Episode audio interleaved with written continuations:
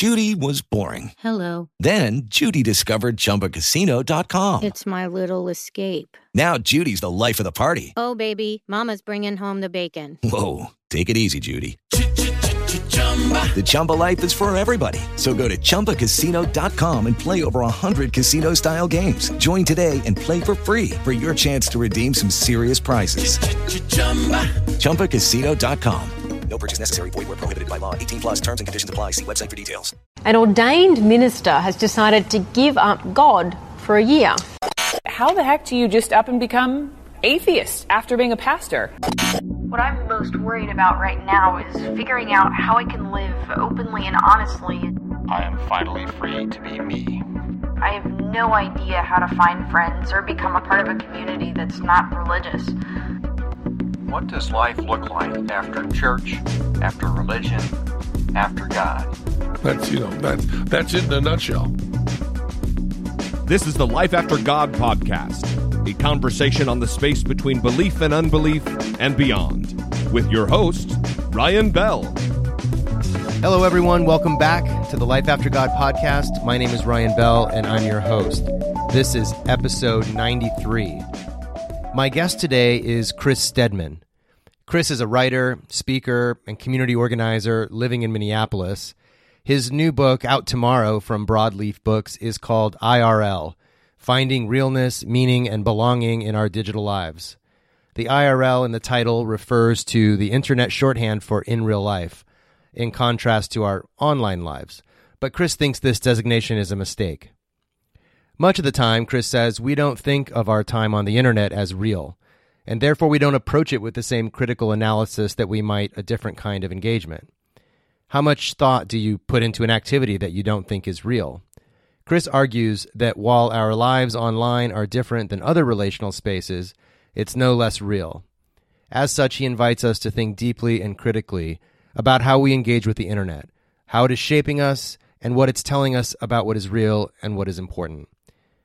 A couple of weeks has gone by since we recorded this conversation, and Chris's book is due out tomorrow, October 20. The timing of the release of this conversation allows me to insert a note here about a piece that was on the cover of the New York Times Magazine this week, dated October 13, entitled The Problem of Free Speech in an Age of Disinformation.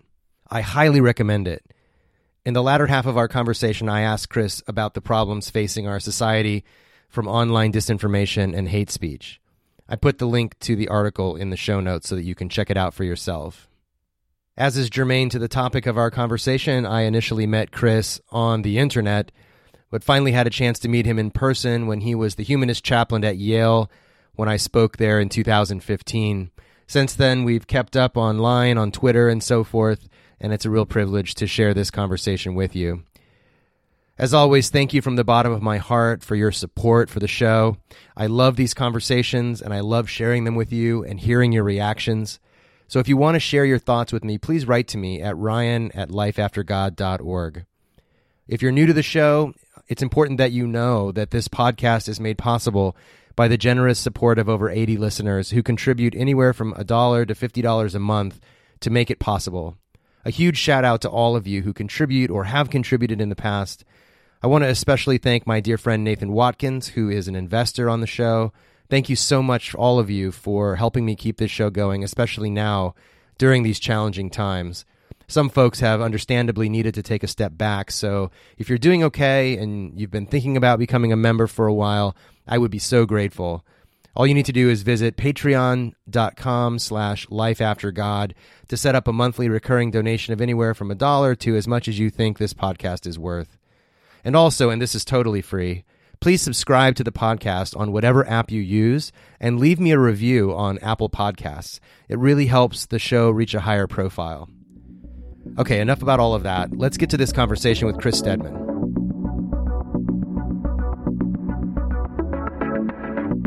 Chris Stedman, welcome to the Life After God podcast. Thanks. Thanks so much for having me. Oh man, it's such a pleasure. Um, how are how are you? How are how are things?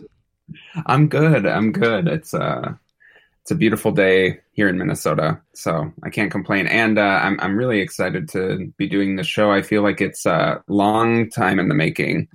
it's true. It's true. I, I feel the same way. Um, funny thing about you, you mentioned Minnesota real quick, and I'll probably edit this out, but maybe not.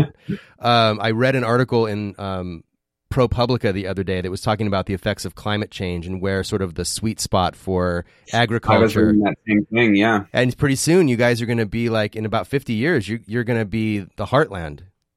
I know. Yeah, it was. Uh, I was looking at that too, and I I got I got here early. Yeah, or got here, I guess. Yeah, I told my girlfriend we should buy property. You know, buy, go finally. You know, in my adult life, maybe own a home one day, and we should you know go up there, with Wisconsin, Minnesota, because you know by the time our my kids in, would inherit it from me, you know, it would be like you know prime prime real estate. Totally.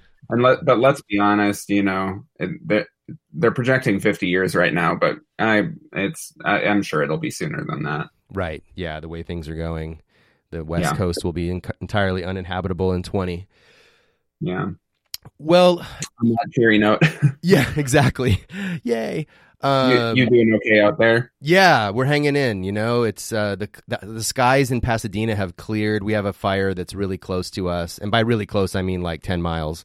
Um, sure. which is like certainly not close enough to threaten our safety but the air has been horrible for two weeks. And just yesterday I went and sat in my patio outside for the first time in two weeks. Oh, um, that's so nice.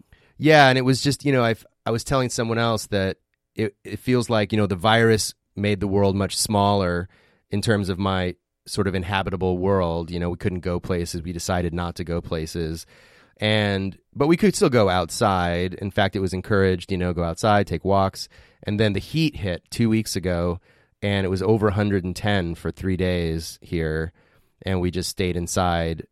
And then the smoke came and then the smoke came inside the house you know through the windows mm-hmm. and under the crack in the door. And and uh, and it felt like claustrophobia you know like all of these calamities were just closing in one tighter than yeah. the one before. But uh, we have a little relief now. So so that's good. Good.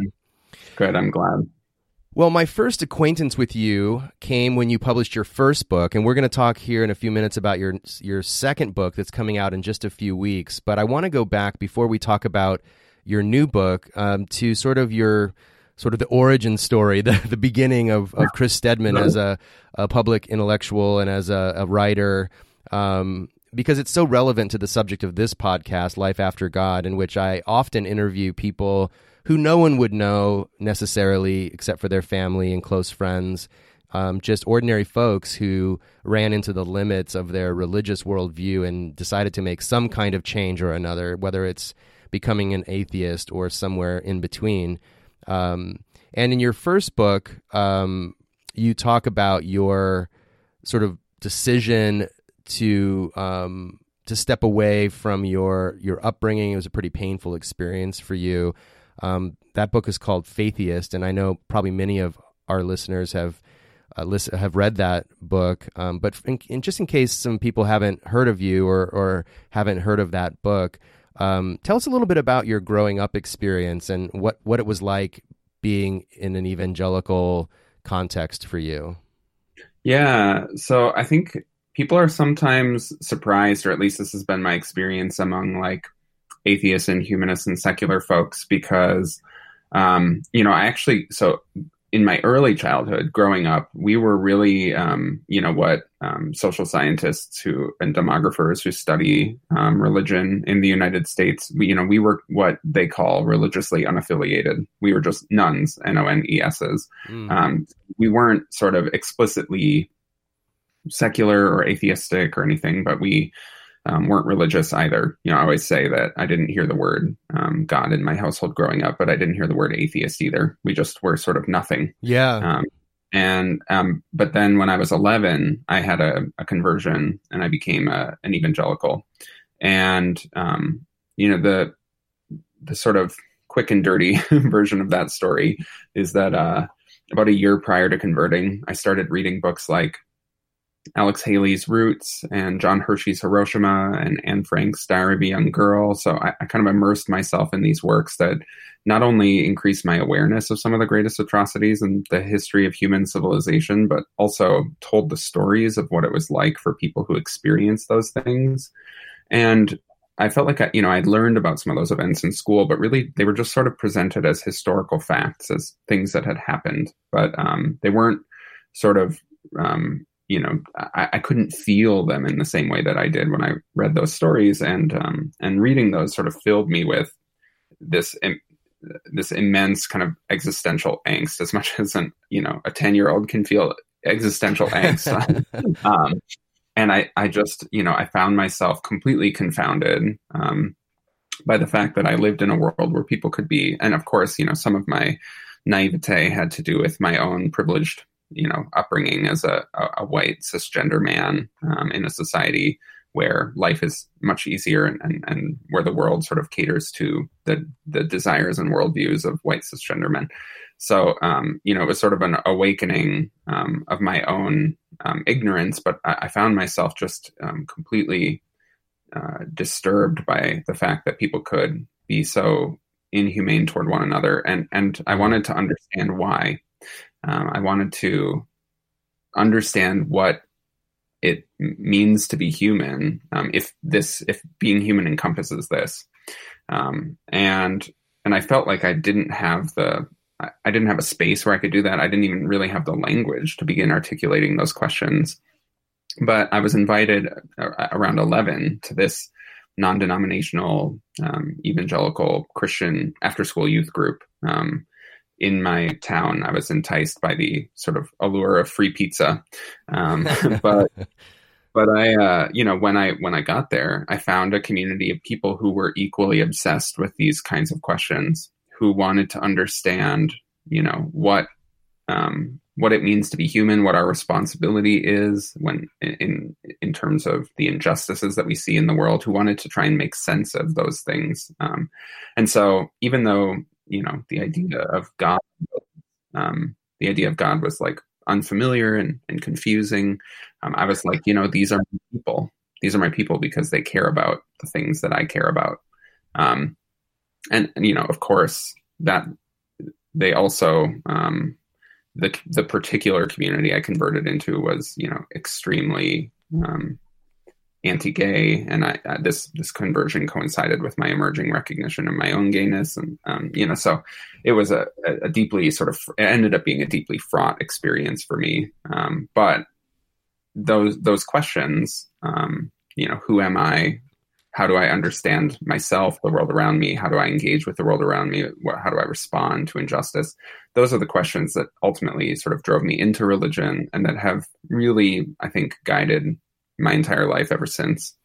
Um, yeah. And, and even even in the sort of, you know, I, I look back on that community that I converted into, and I see, you know, I see many deep problems and and I also you know attribute it to a lot of challenges that I faced um, but I I also you know I appreciate at the at very minimum um, that it was a space that affirmed the importance of those questions that said you know those those questions that you have they're important questions they matter um, and you're not you're not wrong to care about them so I do I do appreciate that Well, and listening to you tell that story again, you know, I can, you know, easily see the through line to, you know, what you're doing today. And hopefully by the end of this conversation, people will see that as well. And it, it really resonates for me.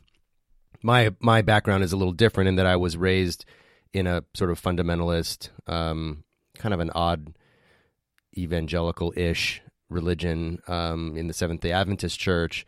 So my sort of, you know, quest to become you know a christian myself was really you know seeded by my my parents and my grandparents involvement in the sure. church you know unlike your sort of discovery as a young person yourself on you know basically on your own um, but a lot of the things that drove me i think were were very similar i think i was a similarly um, inquisitive um, sort of thoughtful philosophical kid uh, like it sounds like you were um, so along the way, not always thoughtful, but but definitely, you know, definitely introspective. And of course, you know, what I sort of realized later is that, you know, it's not it's not as if my um, sort of deep desire to make sense of injust- injustice was sort of purely altruistic. You know, on some level, some subconscious level, I understood that there was something about me that was also different, that also put me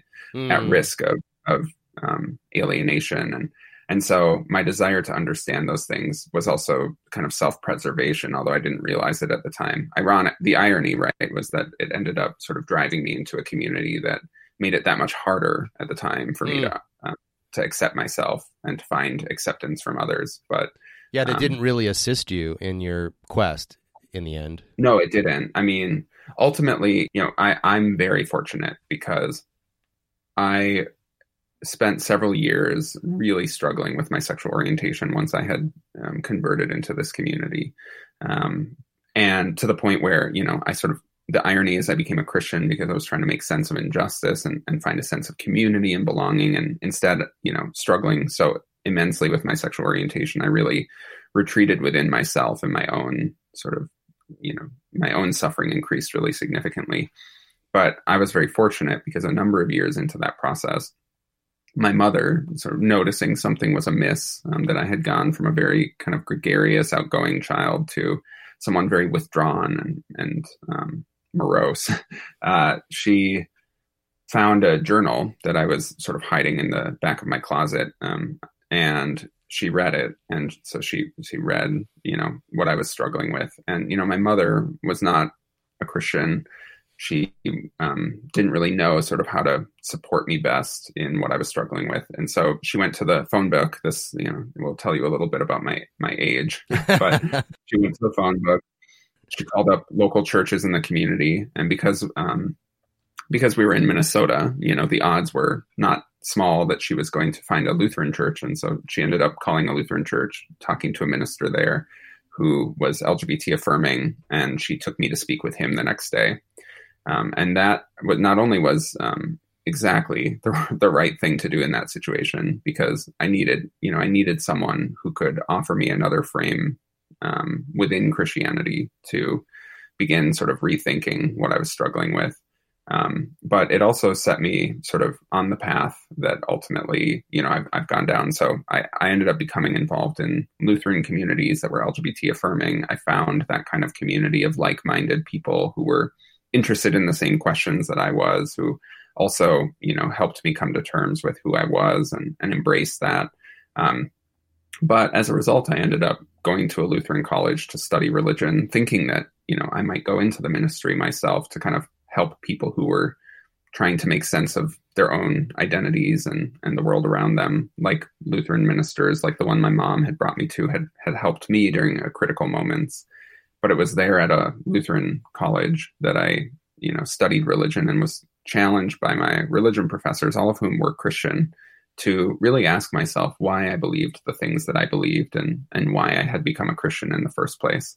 And through that process, I came to recognize that for me, it had been about the function um, more so than the theology. The theology had I'd kind of always taken had to kind of I, I felt like I took it on as a package deal. It was like these are the the questions that drive me the people, the other people who are driven by these questions, all sort of cite God as a part of why um, why they care and how they make sense of it. And so, even though that doesn't necessarily sort of make sense to me or resonate with my own experience, I'll, I'll you know I'll sort of obviously you know I'm the only one here who seems to have a question about it, so uh, I'll just kind of go along with it. But um, my professors, um, and and this is it's been so fun and strange. Um, I'm, I'm now teaching in that same department. So I teach in the Department of Religion and Philosophy at the same school that I attended as an undergraduate. Hmm. And I'm teaching alongside many of the people who played this sort of pivotal role for me.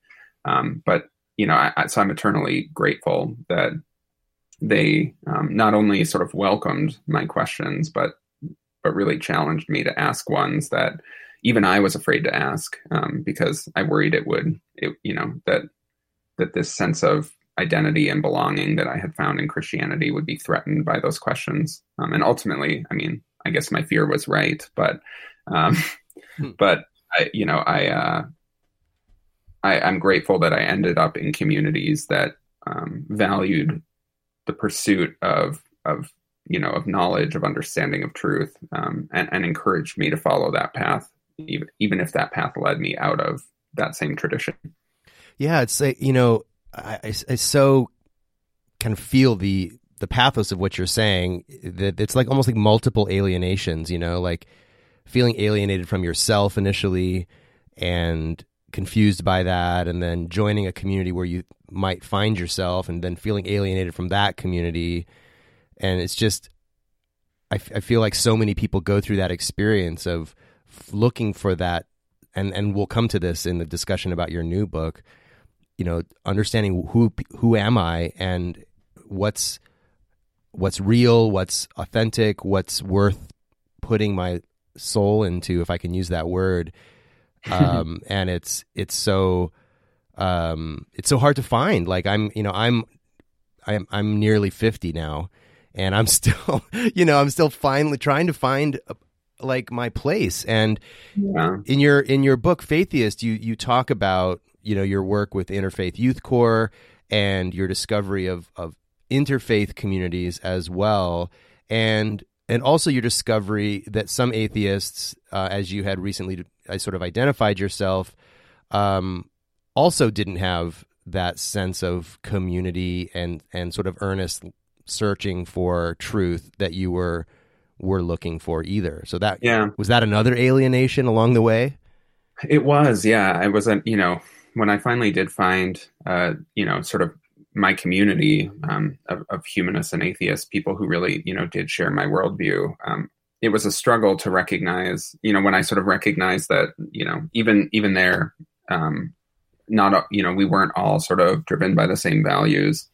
Um, it's actually, you know, it's been, it's you know, you you talk about being, um, you know, almost fifty. Uh, you know, I'm I'm in my thirties now, and um, you know, I've been doing this work for so long, um, and it's still amazing to me all the new things I can learn about myself and my and my motivations. And um, so, you know, this year, um, at the beginning of the year, I, I began um, dating someone who is uh, one year away from becoming an Episcopal priest, which has been. Wow. um, it's funny because when it when the relationship started, a bunch of my friends were like, "Oh, this is the least surprising thing ever," and I'm like, "Excuse me, actually, I've never dated a religious person before, if you can believe it." Um, literally, every boyfriend I've ever had has been non-religious like me. Um, but I thought about it, um, you know, when we because we, you know, we obviously we have a, a lot of conversations about these things, he and I, um, and it it's occurred to me that um, you know so many of the the guys I've dated in the past have been non-religious like me, but they've been in that sort of nones category, the N O N E S's. They um, are not religious, but they don't particularly care one way or another. They haven't really thought about it a ton. Um, they were always, you know, supportive of what I what I do and and my interests, but they didn't, you know, in the same way that that evangelical community I converted into when I was younger affirmed that these questions they matter. They have a real sort of bearing on how we live in the world, um, and and they, you know, they sort of shared my interest in those questions. That's you know that's a similarity that he and I have, even if we sort of have arrived at different working conclusions about them. Hmm. Um, you know, he he sees the questions as mattering in the same way that I do, and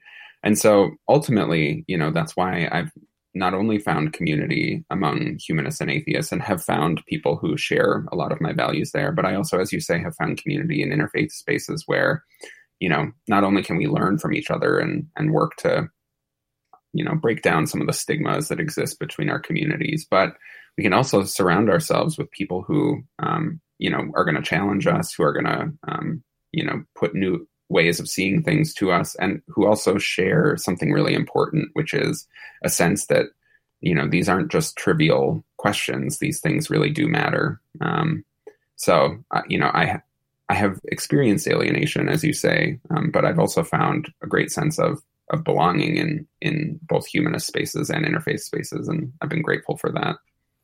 So I guess take us from those experiences and the subject of your first book to what led you to the subject of this new book.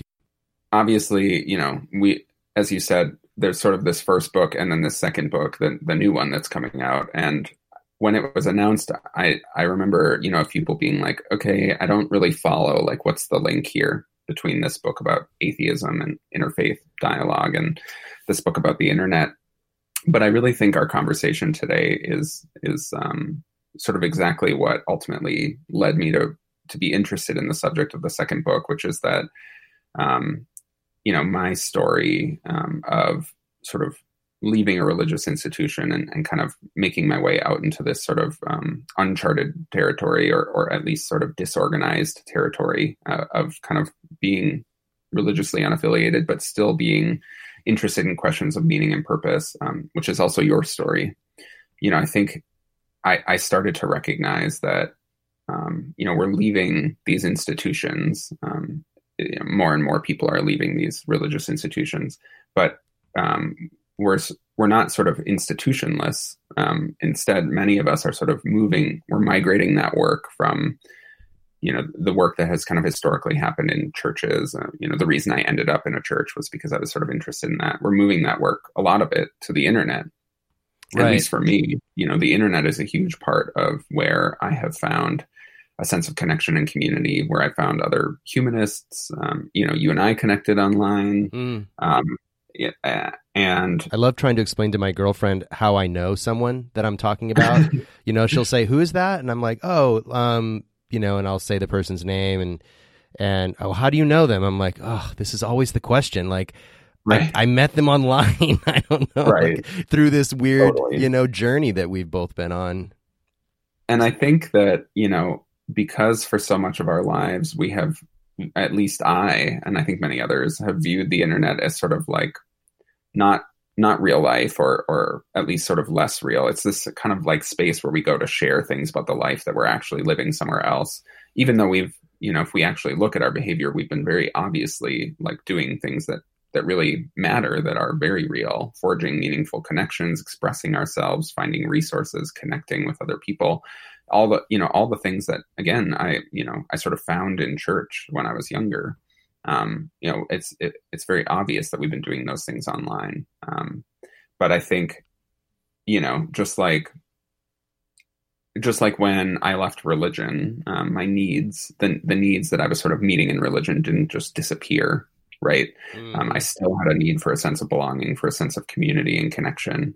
Um, you know I, I think just because we sort of act as if or, or or have been told that the internet is sort of not not real life. It's not not exactly the same as which it isn't the same exactly as other parts of our lives but um, it's sort of less real or a space you know just because that's sort of the message that we've gotten doesn't mean that we don't bring those same needs to our digital lives. Um, and so over the course of you know the last four years i i kind of decided to see if that really was the case, if we really were kind of trying to meet these needs online, and and if so, sort of how we are doing so, whether or not it's working, and what we can learn from that. And so, in my mind, um, and I hope it, I hope that the connection sort of comes through to people who read the book. But in my mind, those things are very connected. You know, I've been working as a I worked as a chaplain for the better part of a decade, and and so my job was to accompany people as they were exploring these big questions in their lives and mm-hmm. trying to mm-hmm. make sense of them. Not to give them answers, obviously, because mm-hmm. I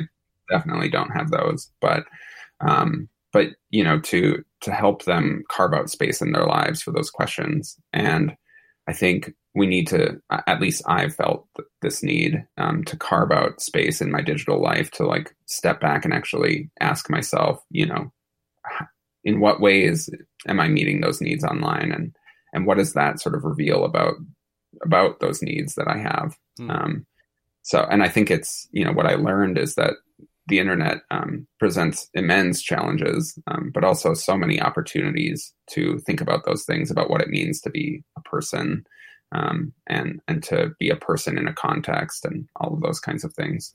Just listening to you talk, a story came to mind that uh, I haven't thought about in a very long time, which is my departure from high school on on my way to to college, and I had gone. I was in a very fundamentalist family, um, but it felt positive to me.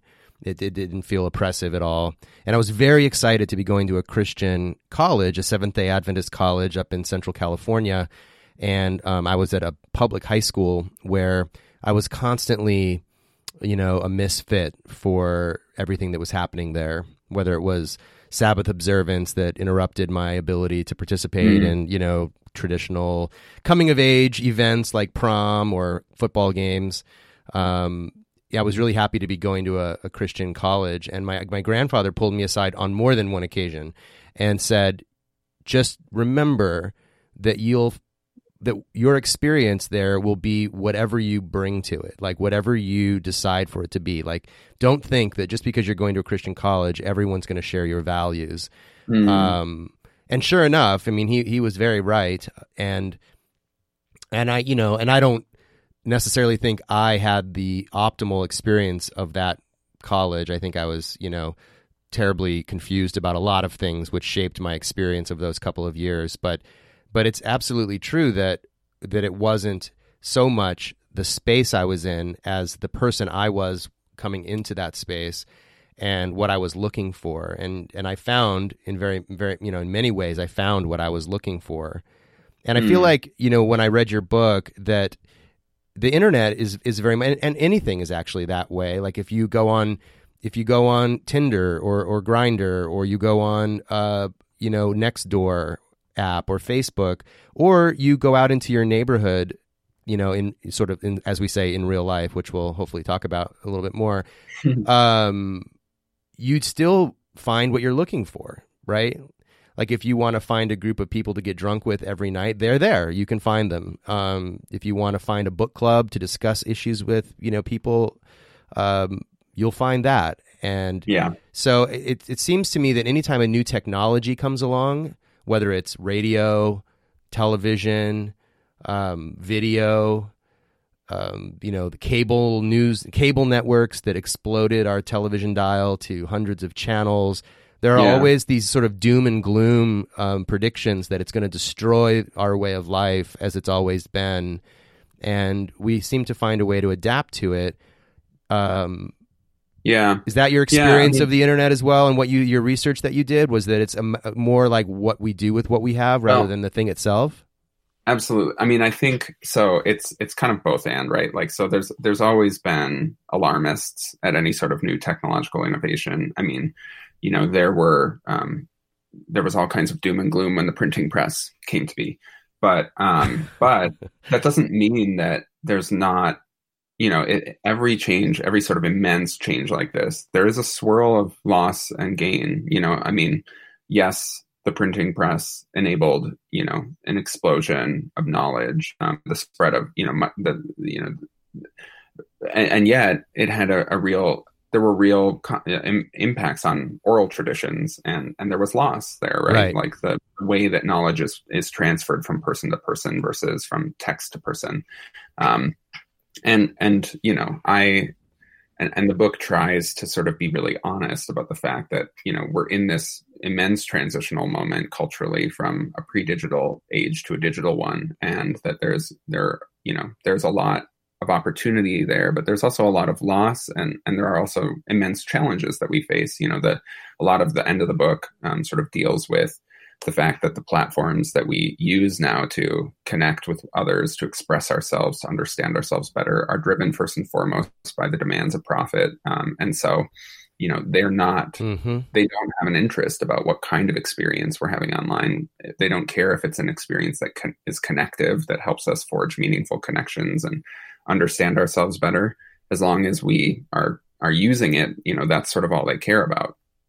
Um, and there was I I cite in the book this longitudinal i think it was an eight year longitudinal study out of byu that found that um, you know that sort of challenges the the common um, thinking right now which is that more time online makes you lonelier you know more narcissistic um, all you know all the sort of doom and gloom that we see about the internet um, and so this this study suggested that two people could spend the same exact amount of time online, but have radically different experiences, um, and that it has sort of everything to do with how you're using the internet. So if you're sort of, uh, and, and in the book I talk about the difference between deep play and shallow play. Mm-hmm.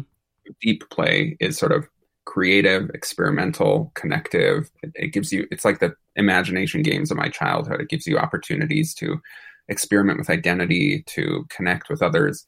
Shallow play is like a slot machine. You know, you're sort of driven by impulse. You you keep coming back, chasing that high. That dopamine Um, hit.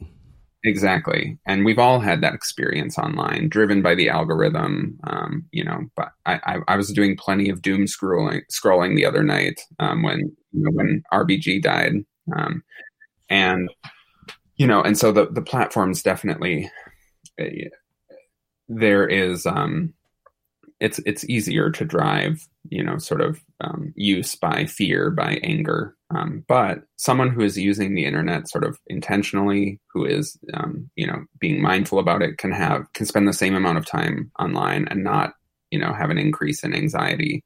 Um, and in, in, fact can it can be a, a space for deep play for um, that that kind of connective reflective play.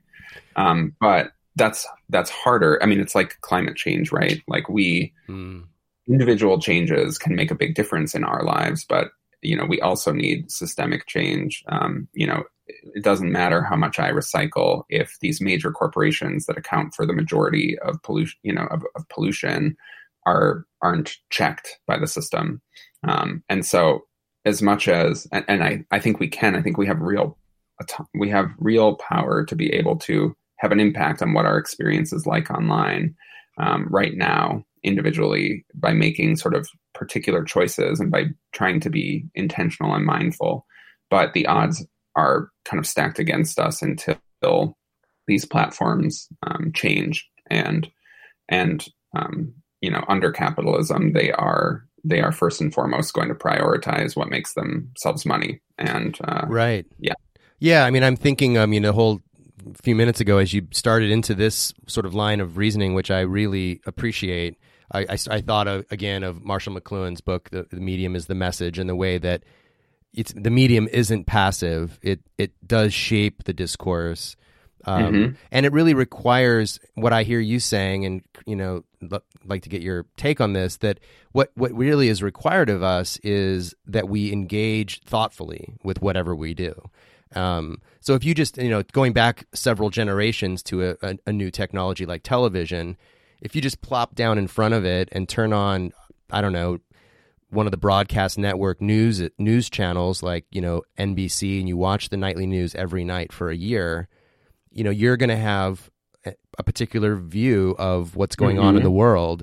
Um, exactly. It, it, may even be partly true, or even all all true, but it's not all the truth. You know, it's only the right. truth that they. It's not. Neutral. Even you know, right. Every you know there is no such thing as as neutral journalism because even the the stories that you choose to tell or not tell are you know they reflect certain values what you see as being noteworthy and important right exactly and i think um and then you know in terms of the medium you know television kind of is a passive exercise where you know reading is a little bit more active and um and and so i think just being aware that this is what's shaping us and I know Noam Chomsky's helped me think about this a lot and the way that propaganda works and and how we can consume things, but to be intentional about what we're consuming and recognize the limitations of it and and where it may not give you the whole picture um, I think is really helpful. And I you know I've I've used social media really differently than I used to use it um, I primarily use Twitter to keep up with the world, you know, as opposed to argue about things. Although I do occasionally mm-hmm. these days get drawn into an argument. Um, yeah. But I've also, as I've gotten older, started thinking about how I use my time. I mean, that's the kind of kind of thing that you tend to think of as you get older. That you know, my my time is limited, and I can't engage with every troll, nor nor do I want right. to. And and I would rather spend my time um, you know, rather than arguing, just as an example, rather than arguing endlessly with someone who doesn't think racism is systemic in our society, I'd rather spend my time engaging with people who are fighting systemic racism and doing really c- creative, constructive things to undermine that worldview and create a new world. Um, yep. You know, and yep. occasionally I might wade into that water if, if I feel a person's open or, you know, receptive, but – man, life's too short to. Yeah. No, I mean, so that that is, I mean, the the reason that people have a often have a, a kind of dissatisfying experience online is kind of twofold. One, um, they bring with it the expectations of other parts of their lives, so they kind of expect it to to function exactly like every other part of their lives. Um, and and I think many of us have felt that this year in particular, um, mm. when you know in the pandemic we've had to sort of move big pieces of our lives on online, and you know if we expect it to sort of function exactly the same as other parts of our lives, we'll be disappointed. But if we look at it as providing as as you know being a, a shift that certainly includes loss, but also enables things that weren't possible before. Like you and I can have a conversation right now um, in a way that we couldn't you know before then i think yeah. that that helps but but i also think the time piece is you know one of the biggest parts of it because you know the the apps that um, have the sort of you know there there was a study that moment did um, and they they sort of ranked the apps that people had the most negative views of and you know a lot of it has to do with whether or not people feel like they've sort of been sucked in and wasted their time as a mm. result um, and it does have so much to do with uh, the fact that our time feels precious. And so you know if we can use it in ways that feel um, life-giving to use a term that um, is a holdover from my days in christianity. Yeah um, but also i think poignant though. Yeah i mean I, I i'm i i know that you and i share this but i was deeply shaped by reading martin Hägglund's book this life. Oh, absolutely. you know i mean it was it was one of those books that um, articulated a lot of what I already felt, but also um, gave me, you know, so much, so much in terms of helping me be able to articulate sort of why I value certain things, why they matter to me. Same. And and time is a big piece of it. Um, it's exactly as you were saying about, you know, you, as you get older, you recognize that your time is really it's it's one of the most important things that you have. It's one of the most valuable things you have, and how you spend it um, really matters. And I think you know, because we are not encouraged, certainly not by the platforms themselves, and also kind of by the discourse or the narrative that the internet is not real or is less real. You know, we're not encouraged to be sort of reflective on our digital lives. I mean, we all spend a ton of time thinking about them, but but we don't. Um, we're not encouraged to sort of see them as as being um, you know spaces where we can actually spend meaningful time, even though we we constantly are. Um, mm-hmm. And so that you know that shift in my sort of approach to my digital life has made a big difference um, in in trying to be more aware of what needs I'm actually trying to meet when I log on, um, rather than having it be this thing that's sort of seamlessly integrated into every part of my life. and and it does, you know, it goes back to exactly what you were saying. Um, so when I when I decided I wanted to try to better understand um, how we're using the internet to explore these sort of age old questions of what it means to be human, um, which is not actually is not the book that I thought I was going to write when I first sort of was thinking about writing a book, and really was a result of of kind of two things, um, which you know from reading the book. Um, one, these kind of personal experiences I had where I was going through these immense changes in my life, but but was kind of continuing to post online um, as if it was sort of business as usual. And I was feeling this kind of split. I was feeling like there are certain things that I can't bring to my digital life, and I want to understand why. But then I was also working with these sociologists at the University of Minnesota, and one has now moved to UMass Boston to study the religiously unaffiliated, and was feeling more and more like a lot of the work that has happened in religious spaces historically is now happening online and so when I decided I wanted to try and understand this better, sort of how we use the internet to explore these fundamental questions about what it means to be human, I I actually started that search um, by going to a map library, which again you know, um, and and I think you know I had a few people be like, well, why there? Why maps? Um, part of it is because I've always loved maps. Oh, I mean. I was a geography nerd as a kid, but it's also because um, it's you know sort of exactly like you were saying we just as when I was a kid, I looked at maps and I saw them as these sort of neutral or artless representations of, of a space, um, you know, that were literally just documenting um, a space like, you know, the,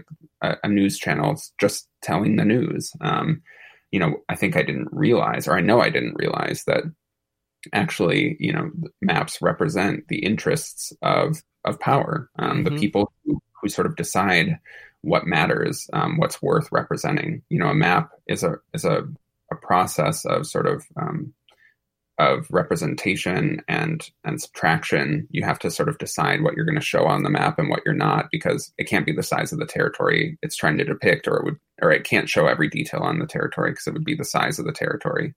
Um, and that those decisions aren't just sort of neutral choices; they they represent various interests. And similarly, you know online i think sometimes we feel like we're just logging on and and and you know using the internet but actually the internet that we're using is one that's shaped by particular interests and that moves us in certain directions and, and doesn't move us in others.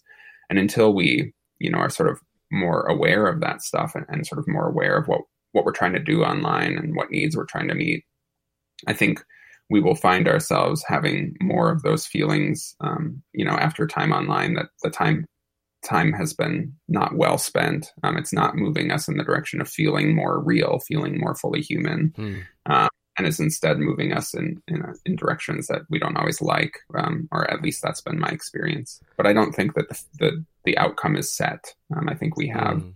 Think we have some agency. Um, we can we can have a say in the internet that we have, both on an individual level and, and again on a systemic level. Yeah, and to pick up on something that you mentioned a little bit earlier, you know, you use the analogy of recycling, which is one I often use as well. I just read the other day that, you know, this article that said, you know, for a long time now, waste management companies have just been burning our recycling along with all the rest of right. the trash, you know, just like, right. oh my God. Um, so the, the question I wanted to ask you was about sort of individual versus collective solutions. And you know you know and rightly so. Like a lot of your book is talking about what what I can do as a reader of your book to have a better experience online to really understand myself and my own impulses and my own desires and why I'm behaving the way I am and how I might think differently about my online life as a real life um, as something that I bring my whole real self to. But I also wonder about the role society has to play in these platforms. You know, I, am sure, you know, we all remember that article. It was in, on multiple platforms, but I remember one especially on on the New York Times about um, the YouTube algorithm and how it radicalizes mm-hmm. people to extreme right wing ideologies. You start with, you know, like, um, well, not to name Sam Harris. Yeah. Okay. Good. Okay. Let's just. Get you start with Sam Harris because you're interested in like I don't know meditation or yep. or uh, you know you're having a struggle with religion and you you heard that this guy knew something about uh, religion and its role in society and so you listen to that and the next thing you hear is Joe Rogan and then it's Jordan Peterson and the next thing you know it's Mike Cernovich or or whatever and off you go into um, the far right and and and then, you know, along with that comes the questions about free speech and censorship and private corporations having such a control. And we've talked a little bit about, you've talked a little bit about capitalism already, um, that how dangerous it is to have private corporations that aren't beholden to the public interest uh, in control of so so much of our mouthpieces, the the sources of our information.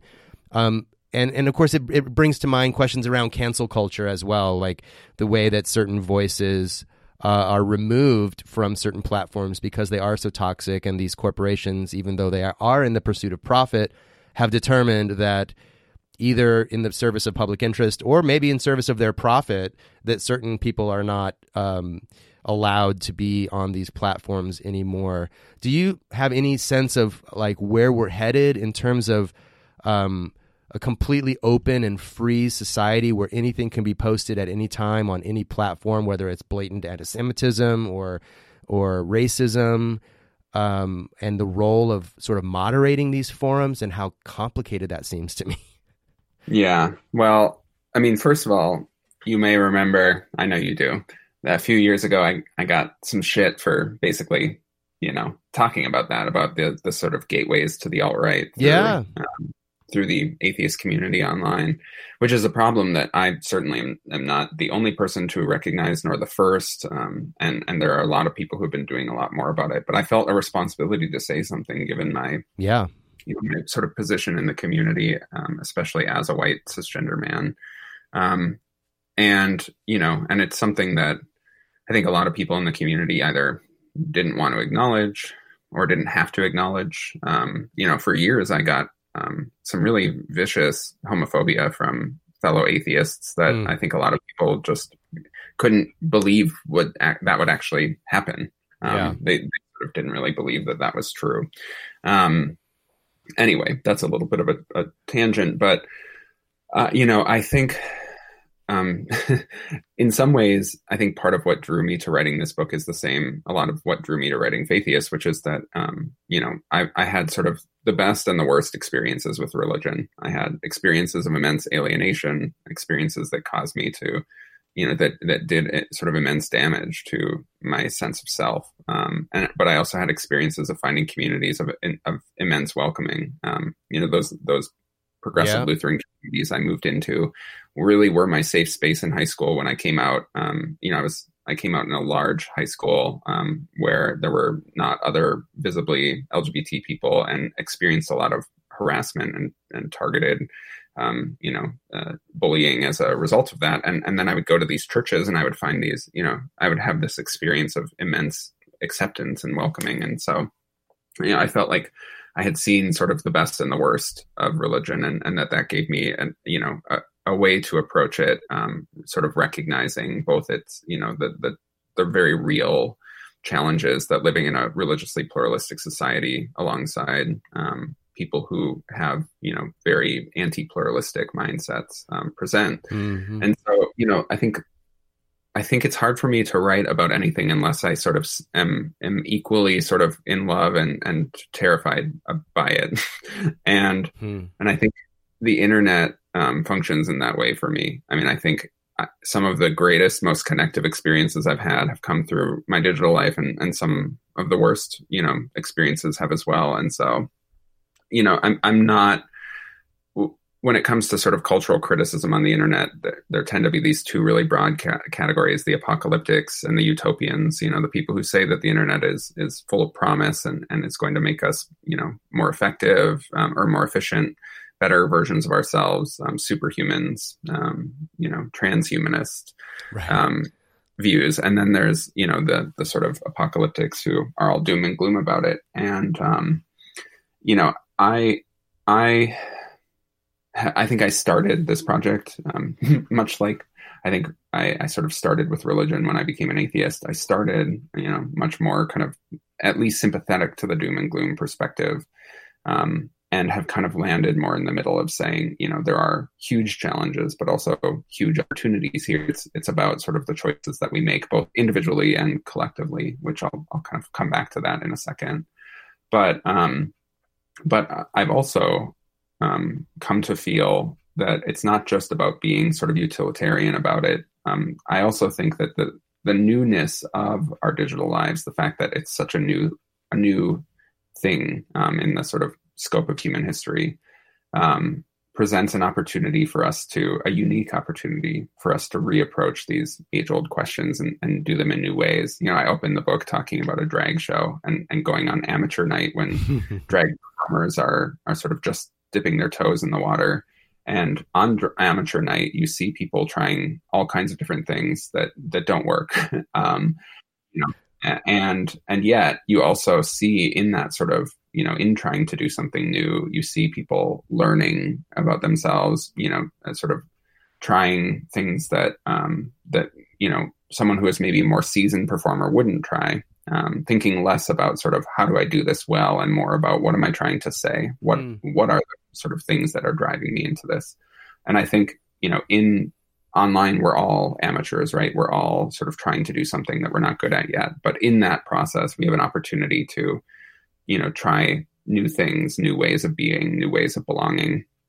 And so you know and and and i also think to sort of come back to this collective versus individual question you know part of why i write you know my my first book also takes a sort of more individual approach to religious difference to say like yes there are these sort of immense cultural factors when it comes to religious difference that makes it really hard to navigate but here are choices we can sort of make on an individual level mm-hmm. that will you know sort of have a an effect you know uh, on the sort of broader issues. And I think, uh, you know, so I do think we have a lot of power as individuals. I think all sort of social movements start on an individual level.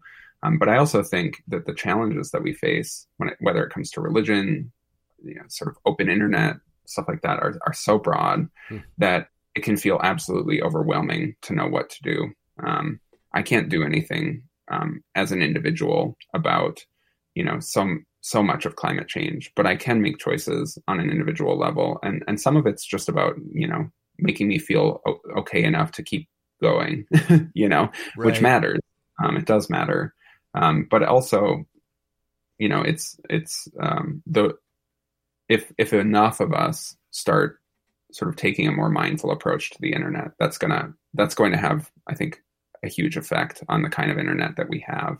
Um, and you know, you know me um, politically. You know, I'm a, I'm a Democratic socialist, um, and I you know I believe that um, collectively, you know, we you know that that change has to happen on a systemic level, but that that sort of starts. Um, you know, I, I, think a lot more is accomplished in local politics than in you know sort of national politics. Yes, um, and and so you know, I think we can start where we are, start trying to kind of foster a more mindful internet um, where we are in our communities with our friends, with our neighbors, um, with the people that we engage with online. And, uh, you know, I'm not some sort of wide eyed optimist, um, especially not this year.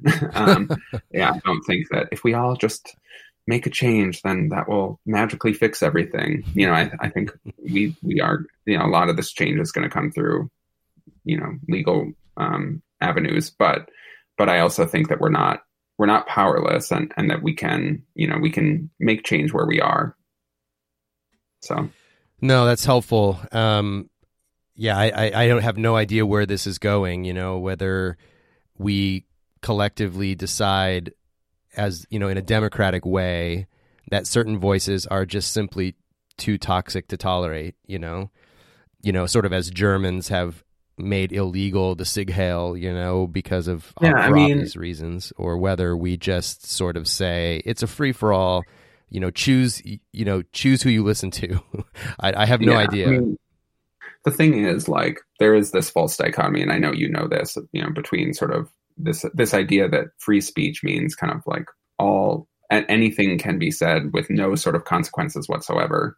Um, and you know, there are consequences to what people say. And sometimes those consequences include not having action you know access to various platforms. I remember when i was uh, directing the humanist community at yale um, uh, the conservative group on campus um, decided to invite Ayaan Hirsi Ali mm. to speak on campus, and the student groups, um, like I think thirty or forty student groups, decided to come together and put their names all on a letter um, sort of decrying that decision, not even asking, you know, for her to be deplatformed, but they they sort of wanted to say, you know, we we have real concerns about this. We'd like to um, see another voice, um, sort of give, be able to give a response or something like that. Right. Um, and I just, you probably remember when this happened, yeah. and the whole world swarmed on these students, and and in particular our students with the atheist and humanist group who made their own choice to sign on to that letter. They didn't even tell me until after they'd already done it. um, I had nothing to do with that at all, but they sort of, you know, the in particular, folks really focused on our students for doing that, even though the efforts um, among our student group were, in fact, led by ex Muslim students themselves, hmm. which just you know, it shows that people, you know, can get this little bit out of context, know nothing about what's going on, and decide that their opinion is matters most. But right, you know, I think that's a that's a, a great example of you know Yale Yale um, speaking at Yale is not this sort of right that right. anyone can have. Like yes. students can say, we don't want our money going to support this speaker. We, you know, and and likewise, you know, the internet is not this sort of um, just free for all or i mean it functions that way but it's a you know it is something that we collectively sort of are building together. Yes these private companies sort of own these platforms and and set the the conventions and the norms but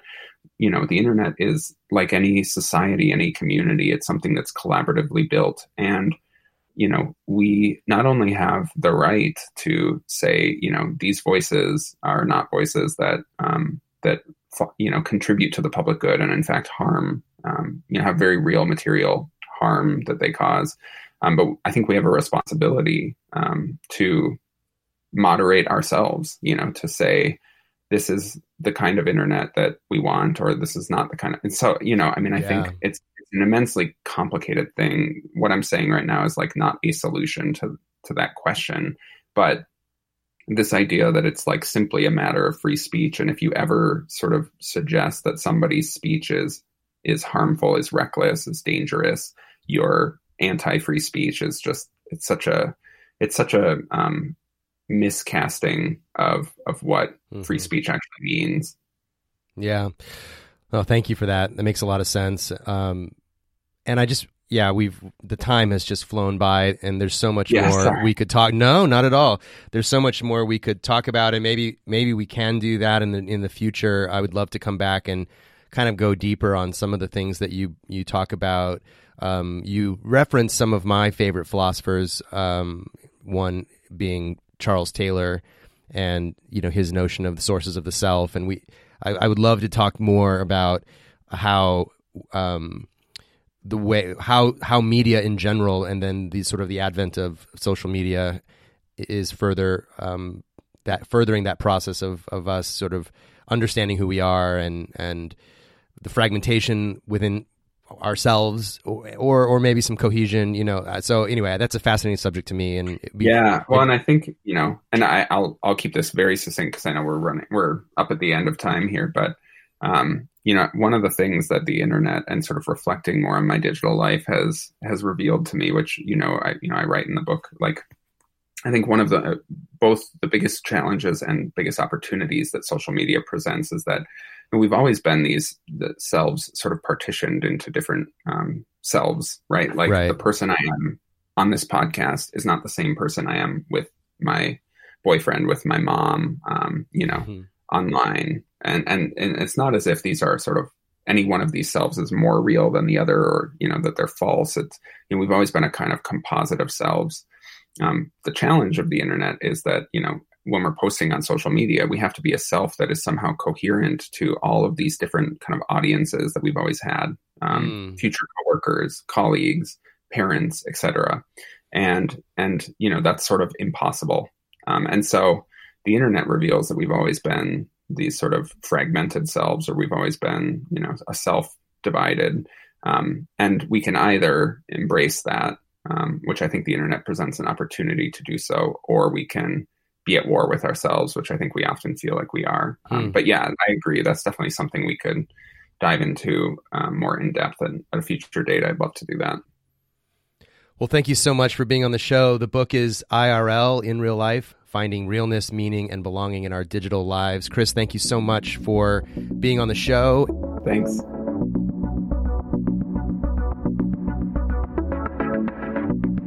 Thank you so much for listening. I hope you found Chris's story helpful in understanding how we are each reaching for a deeper sense of identity in multiple ways and in multiple dimensions. You're listening to a podcast, so I'm going to assume that you spend at least some of your time online. Perhaps you're minimally involved, sharing a few things on Facebook and commenting on a few friends' posts. Or maybe you're maximally involved on Facebook, Twitter, Instagram, TikTok, YouTube, and whatever else is out there. The biggest takeaway for me, though, after reading Chris's book, is that our online lives are real life. It's a different form of life, but it's still my life, and the time I spend and the way I spend that time affects me and others just as the time I spend in other ways. I'm trying to be more aware of how I use the internet, and how the internet may be using me. And I hope maybe some of these thoughts will provoke similar feelings for you. I highly recommend Chris's book, so please go out, buy it, and read it. The links are in the show notes wherever you're listening to this. All you have to do is look in the notes and click on the link, and it'll take you to a, a place where you can buy his book. Thanks again for tuning in and listening to the show. Next time, I'll be sharing a conversation that I had with Victoria De La Torre and Margaret Downey. We talk about Secular Day of the Dead, which they co created. Until then, my name is Ryan Bell, and this has been the Life After God podcast.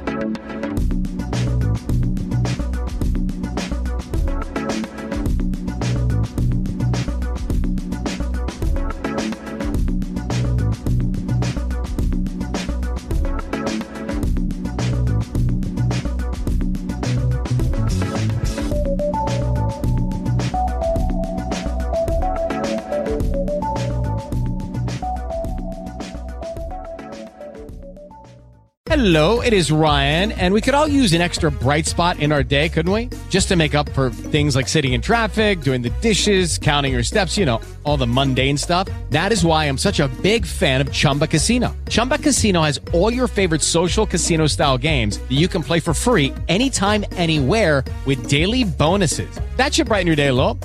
Actually, a lot. So sign up now at chumbacasino.com. That's chumbacasino.com. No purchase necessary. Group. Void were prohibited by law. See terms and conditions. 18 plus.